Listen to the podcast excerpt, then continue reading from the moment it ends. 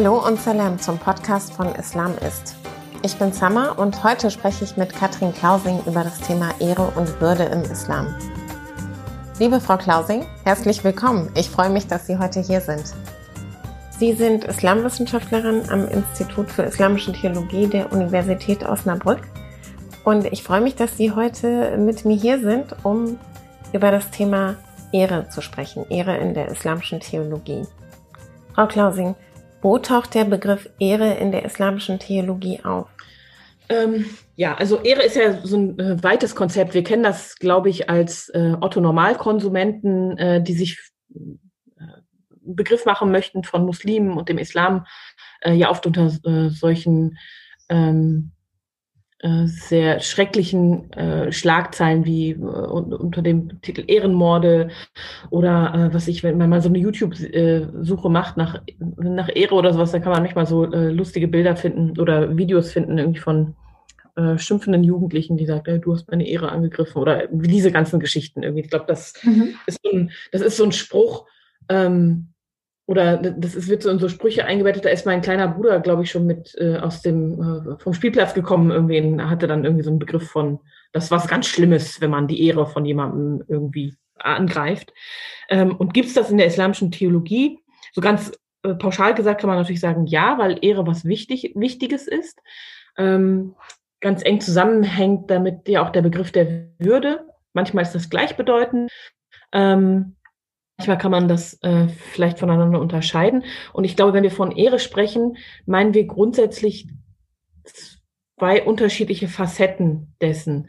Einmal ähm, bedeutet Ehre ja so etwas wie ähm, ein bestimmtes Ansehen zu genießen unter Menschen, äh, einen bestimmten Wert zugesprochen zu bekommen ähm, und das auch äh, genau, wie die Redewendung schon sagt, zu genießen. Also dieses Ansehen genießt man. Das ist etwas, was man, was der Mensch auch vielleicht als Grundbedürfnis hat, äh, ein gewisses Ansehen unter den Menschen zu haben und ähm, einen Wert beigemessen zu bekommen. Ähm, das hängt dann damit zusammen mit solchen ähm, äh, weiteren äh, ja, wichtigen Bestandteilen menschlichen Daseins wie Selbstwertgefühl, Selbstbewusstsein. Es hängt alles damit zusammen. Ähm, und dann gibt es sozusagen diesen Bereich des, Inher der Inher des inhärenten Wertes, ähm, den wir vielleicht spüren oder für den wir vielleicht ein Gefühl haben, aber den wir, also wie ich das beurteilen kann, in unserer Kultur nicht unbedingt immer schätzen.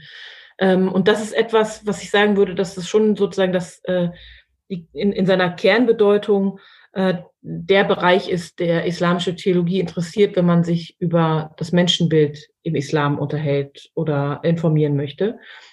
Und äh, da ist es, äh, glaube ich, ganz wichtig, irgendwie sich so ein paar ähm, koranische Aussagen anzuschauen, äh, die genau die bestimmte Aspekte dieses Wortes, was wir mit Würde bezeichnen, äh, eben ähm, äh, eben bezeichnen. Also zum Beispiel, dass äh, der Mensch mit einer Karama ausgestattet worden ist von Allah. Das sind äh, Aussagen, die man im Koran findet. Ähm, wir haben, äh, und oft wird das dann übersetzt, äh, wir haben den Menschen mit, die Kinder Adams mit Würde ausgestattet äh, oder ähm, äh, oder bevorzugt oder ähm, ja, auf eine besondere Art und Weise geehrt. Äh, das ist so das Spektrum, was man so findet.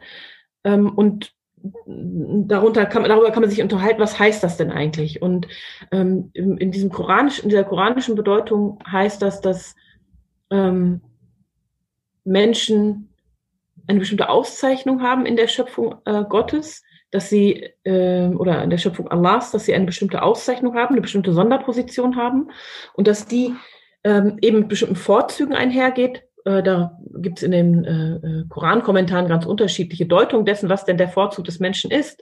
Manche sagen, das ist der aufrechte Gang und diese Aufrichtigkeit äh, ist etwas sozusagen, was das Potenzial des Menschen aufmacht, auch eine innere, aufrichtige Haltung zu entwickeln, äh, dass der Mensch Sprachen zur Verfügung hat, zum Beispiel wird als eine der, der Vorzüge äh, des Menschen gesehen, dass der Mensch ähm, einen Daumen hat. Zum Beispiel sagen manche Koran-Kommentatoren, das ist etwas, was ihn auszeichnet, was macht ihn anders, dass der Mensch reisen kann, dass der Gefährte sich zunutze machen kann.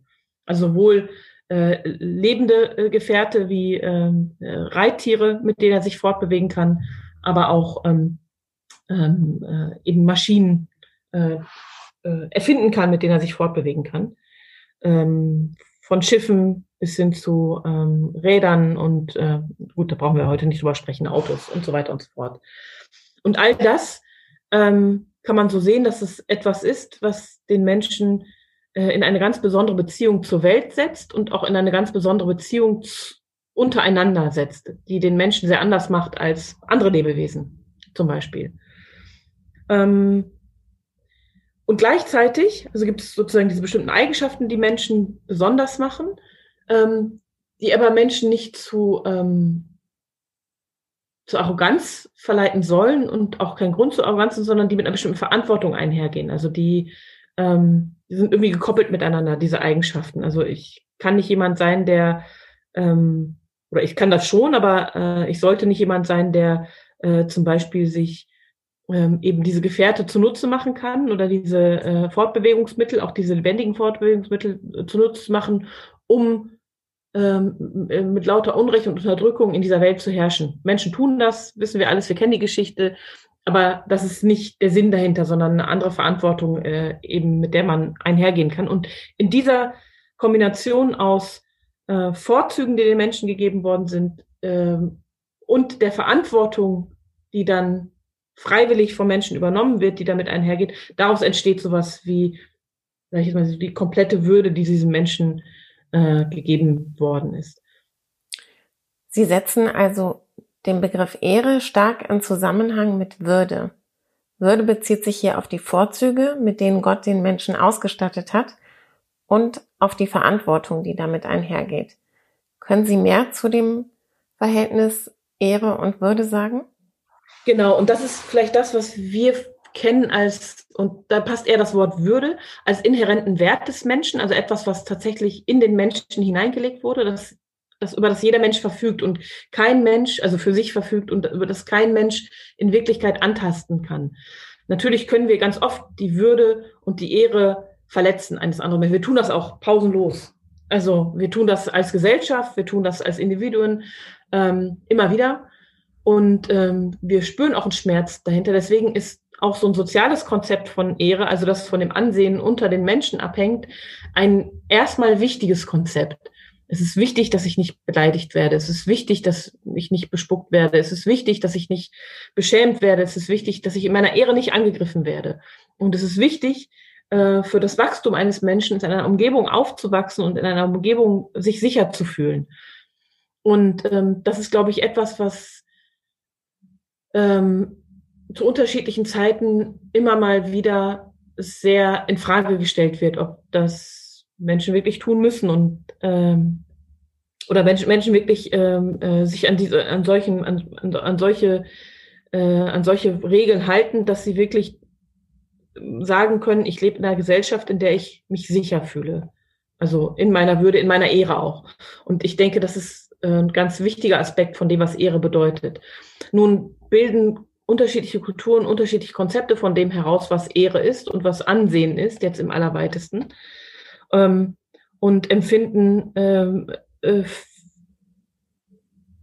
äh, oder äh, äh bringen sozusagen dieses ähm, oder personalisieren äh, dieses, diese Verantwortung für diese Ehre oder für dieses Ansehen äh, an bestimmte Positionen. Zum Beispiel, dass, äh, wie wir das in, äh, in, in Bezug auf den Islam ganz oft äh, so wahrnehmen in der Populärwahrnehmung und Darstellung auch, ist das ähm, das Konzept der Ehre einer Familie oder eines Mannes mit äh, der im Prinzip gleichgesetzt wird mit der Ehre einer Frau. Also die Frau oder Tochter oder die weiblichen Mitglieder einer Familie äh, im Prinzip eine ungleich größere äh, Verantwortung für den Erhalt dieser Ehre oder dieses Ansehens unter den Menschen tragen, als das die männlichen Mitglieder dieser Familie tun. Also die männlichen Mitglieder dieser Familie äh, von, von, von, von, so, einem, von so, so einem Familienkonstrukt ähm, müssen sich viel weniger rechtfertigen für bestimmte Handlungen, als das äh, dann die weiblichen Mitglieder, Mädchen und Frauen tun müssen.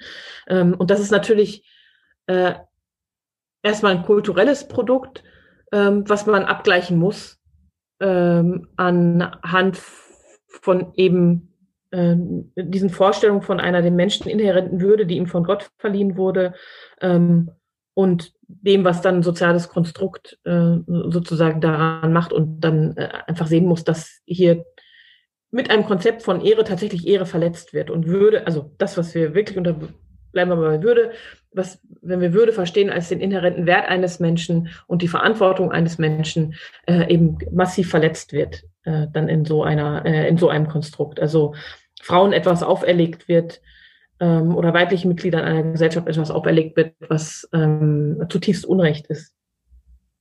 Und auch sehr unrechte Konsequenzen dann hat, natürlich in der Folge. Also es ist jetzt nicht nur, oh, die hat unsere Ehre verletzt, jetzt reden wir nicht mehr mit dir, sondern das, das hat dann ja viel einschneidendere Konsequenzen. Was würden Sie jungen Menschen empfehlen, wenn es um Ehre geht? Das sind, glaube ich, so Begriffe, mit denen ein Teenager jetzt nicht unbedingt hantieren würde, jetzt außer ihr kommt aus einem bestimmten Milieu oder sowas, ne? dann hört man sowas natürlich schon auf dem Schulhof, äh, denke ich mal, äh, das ein oder andere Mal zu oft. Aber jetzt, wenn ich mich an ein allgemeines Publikum richte, dann nutzt man, also würde man diese Worte wie Ehre und Würde eher so witzelnd, ironisch benutzen. Ähm, und das sagt auch vielleicht ein bisschen darüber aus, wie wir tatsächlich mit unserer Würde umgehen, nämlich wir nehmen die nicht so ernst, auch unsere eigene nicht äh, und unsere eigene Ehrhaftigkeit. Ähm, wir schätzen uns ganz oft total gering. Also nicht, dass wir sagen, ähm, ich glaube, wir haben, wir haben gar kein Gefühl mehr für unseren eigenen Wert. Äh, es ist fast schon beschämend, sich selber Wert zuzumessen. Wir haben zwar überhaupt keine Probleme, irgendwie unsere Bilder in allen möglichen äh, gefilterten äh, Versionen irgendwie online zu stellen und das mit Likes klicken zu lassen, aber dass das in sich eigentlich eine total würdelose Aktion ist, weil ich ja mich so abhängig mache und mich so präsentiere von diesem Urteil anderer, die es vielleicht gar nicht ganzheitlich gut mit mir meinen. Also auch nicht, weil die es, weil die sollten, sondern einfach, weil sie es auch nicht anders gelernt haben ähm, mich nur sehr, sehr eindimensional sehen, dann ähm, glaube ich, dass irgendwie unser scherzhafter Umgang oder unser zynischer Umgang äh, mit dem Wort Würde und Ehre vielleicht auch etwas darüber aussagt, wie wir unsere tatsächliche Ehre und Würde ähm, äh, selber begreifen. Und ja, was würde ich gerne sagen? Also im Prinzip würde ich ja Jugendlichen nichts anderes sagen wollen, außer Erwachsenen. Ich bin selber äh, jetzt schon ein bisschen weiter fortgeschritten im Alter, kann mich aber sehr, sehr gut daran erinnern, ähm, an meine äh, Teenagerzeit. Und auch wenn das zum Beispiel meiner Tochter oder so ganz komisch vorkommt und ich die sich gar nicht vorstellen kann, dass ich jemals jung gewesen bin, ich fühle mich noch genauso. Und äh, ich kann mich da dran erinnern wie gestern, wie das gewesen ist, ähm, einfach ein Teenager zu sein. Und auch dieses Gefühl zu haben, dieses Bedürfnis nach Zugehörigkeit zu haben und das nicht unbedingt erfüllt bekommen zu haben und auch dieses, dieses sehr, doch für mich sehr plötzliche Erwachen ähm, zu spüren, dass man dem Blick von Menschen ausgesetzt ist und bestimmte Kategorien der, des Coolseins gibt, des Angesehenseins unter meiner Peer Group, sage ich jetzt mal, die sehr, sehr schmerzhaft sein können, sage ich mal. Also weil man vielleicht bestimmte ähm, Hindernisse auch einfach hat, ähm, oder Hürden hat, äh, den Zugang zu bestimmten Kreisen zu bekommen. Also das können finanzielle Gründe sein, dass man sich bestimmte Dinge einfach nicht leisten kann, äh, die einem Ansehen verschaffen, bestimmte Marken nicht haben kann. Ich weiß, ich bin ausgelacht worden für manche, für Schuhe, die ich getragen habe, weil es einfach eine bestimmte Marke nicht hatte im Sportunterricht oder so. Ne? Und ähm, gut, das macht man einmal mit und wenn man so ein bisschen hartgesottener Typ ist, dann kommt man damit auch einigermaßen klar. Aber für manche Leute ist es wirklich richtig, richtig, richtig schlimm, weil man eine bestimmte Figur nicht hat, nicht aufweisen kann, wenn man eine bestimmte Körpergröße nicht aufweisen kann, wenn man nicht die richtige Haarfarbe hat und, und, und, und, und. Also und viel macht sich leider wirklich an äh, einer sehr, sehr vergänglichen Eigenschaft von Menschen äh, fest, nämlich an der Optik, also an dem Körper, an dem Körper eigentlich. Und das ist eigentlich eine zutiefst würdelose Art und Weise, mit Menschen umzugehen, weil äh, und Menschen zu bewerten. Das machen wir zwar nicht als Individuum und jeder von uns möchte eigentlich sagen, du deine Aussichten sehen ist mir nicht wichtig, der Mensch zählt, ja, ja, ja, aber in Wirklichkeit ist es nicht so. Wir gehen miteinander um ähm, und be be behandeln uns nach unseren, äh, ja, nach unserer Attraktivität. Und ähm, das ist etwas, was einfach ganz, ganz schnell vorbeigeht und einfach ähm, der falsche ähm, der falsche Maßstab ist. Und es gibt so ein paar Hinweise, glaube ich, weiß nicht, ob ich das schon gesagt habe, äh, aber ich, ich sage es sonst einfach nochmal. Es gibt so ein paar Hinweise, wo man irgendwie vielleicht diesen Blick der Menschen ausgleicht mit dem Blick, den Gott oder den Allah auf, den, äh, auf die Menschen hat. Und es gibt so bestimmte Kategorien, an denen wir uns messen. Und ähm, das ist etwas, das ist, haben wir nicht erfunden als äh, Menschen des 20. Jahrhunderts oder des 21. Jahrhunderts, sondern das haben Menschen schon ewig gemacht. Deswegen äh, gibt es im Koran die Aussage darüber, dass äh, Allah die Menschen erschaffen hat in unterschiedlichen Farben und unterschiedlichen Sprachen. Ähm, und äh, damit wir einander kennenlernen ähm, in unserer Unterschiedlichkeit. Ähm, und der vorzüglichste bei Gott, bei Allah, aber derjenige ist mit der, mit dem, mit der meisten, der, der am gottesfürchtigsten ist. Und das sagt uns vielleicht ein bisschen was über die Lächerlichkeit unserer eigenen Maßstäbe und Bewertungskategorien aus. Hier explizit im Koranvers werden Hautfarben und Sprachen bewertet und ähm, auch das haben wir nicht erfunden äh, im 21. oder 20. Jahrhundert, aber doch ziemlich perfide perfektioniert, äh, diese Bewertungsskala anhand von Herkünften, anhand von Hautfarben. Ähm, und ähm, keiner von uns kann sich davon freisprechen, äh, den Status eines Menschen und den Wert eines Menschen nicht daran zu bemessen. Das tun wir auch. Ähm, auch wir Otto Normal Menschen, die jetzt äh, nicht einer äh, wahnsinnigen Untergrundorganisation anhängen und ähm, ähm, Menschen das Leben nehmen wollen, weil sie hm, die falsche, angeblich falsche Herkunft haben, sondern äh, wir machen das im Alltag. Das ist äh, äh, uns eingegeben sozusagen, das entspricht unserer, äh, unserer Neigung. Äh, und das ist vielleicht ein Hinweis dieser Koranvers darum, wie lächerlich unsere Bewertungsskalen sind. Wir sind nicht unsere Hautfarbe, wir sind nicht unsere Sprache, sondern wir sind jemand bei Allah. Und vielleicht, vielleicht, vielleicht kann man sich das als Maßstab nehmen für die Begegnung mit Menschen, dass man sich überlegt, wem begegne ich hier eigentlich? Weiß ich, was der von Status bei Gott hat? Weiß ich nicht. Und vielleicht ist es jemand, der viel, viel, also ein Tipp, äh, den ähm, äh, Gelehrte immer wieder geben, ist im Umgang mit Menschen, behandle jeden Menschen, äh, mit dem du umgehst, als jemanden, der äh, geht einfach davon aus, dass derjenige, der vor dir steht, jemand ist, der bei Allah einen höheren Status hat als du, egal wer das ist. Ob das jemand ist, der die Religion mit dir teilt, ob das jemand ist, der eine Hautfarbe mit dir teilt, der eine Ethnie mit dir teilt, das Geschlecht mit dir teilt. Geh einfach davon aus, dass derjenige bei Allah einen größeren Status hat als du und behandle ihn so. Weil dann hast, machst du nichts falsch mit den Menschen. Dann, dann äh, hast du jedem sozusagen sein Recht gegeben. Vielleicht dem einen oder anderen ein bisschen zu viel, aber macht nichts aus. Also das ist, äh, äh, damit bist du auf der sicheren Seite und hast niemandem Unrecht getan. Und ich glaube, ähm, das ist etwas, mit dem wir anderen Menschen gut begegnen können und auch was wir vielleicht für uns in dem Sinne verwirklichen können, indem wir uns wünschen und anstreben, bei Gott einen hohen Status zu erlangen, ein Mensch zu sein, der sich entwickelt immer in dem Ansehen äh, Allahs und uns nicht daran abmühen, möglichst viel Likes und möglichst eine schöne Nase und möglichst noch schöne Ohren und möglichst noch tolle Wangenknochen und möglichst noch, weiß weiß ich, alles zu erlangen. Weil das ist auch total anstrengender Weg, äh, dieses Gesicht, so ein Instagram-Face zu bekommen. Das ist auch wahnsinnig anstrengend, das zu erlangen. Und da kann man ein Leben verbringen. Aber es ist nicht so äh, ertragreich, äh, wie vielleicht an sich selber zu arbeiten und ein schöner, ganzer Mensch zu werden. Frau Klausing, herzlichen Dank für dieses spannende Gespräch. Und falls ihr noch mehr zum Thema Ehre hören wollt, hört doch mal in unseren Podcast mit Ali Randur rein. Salam und bis bald.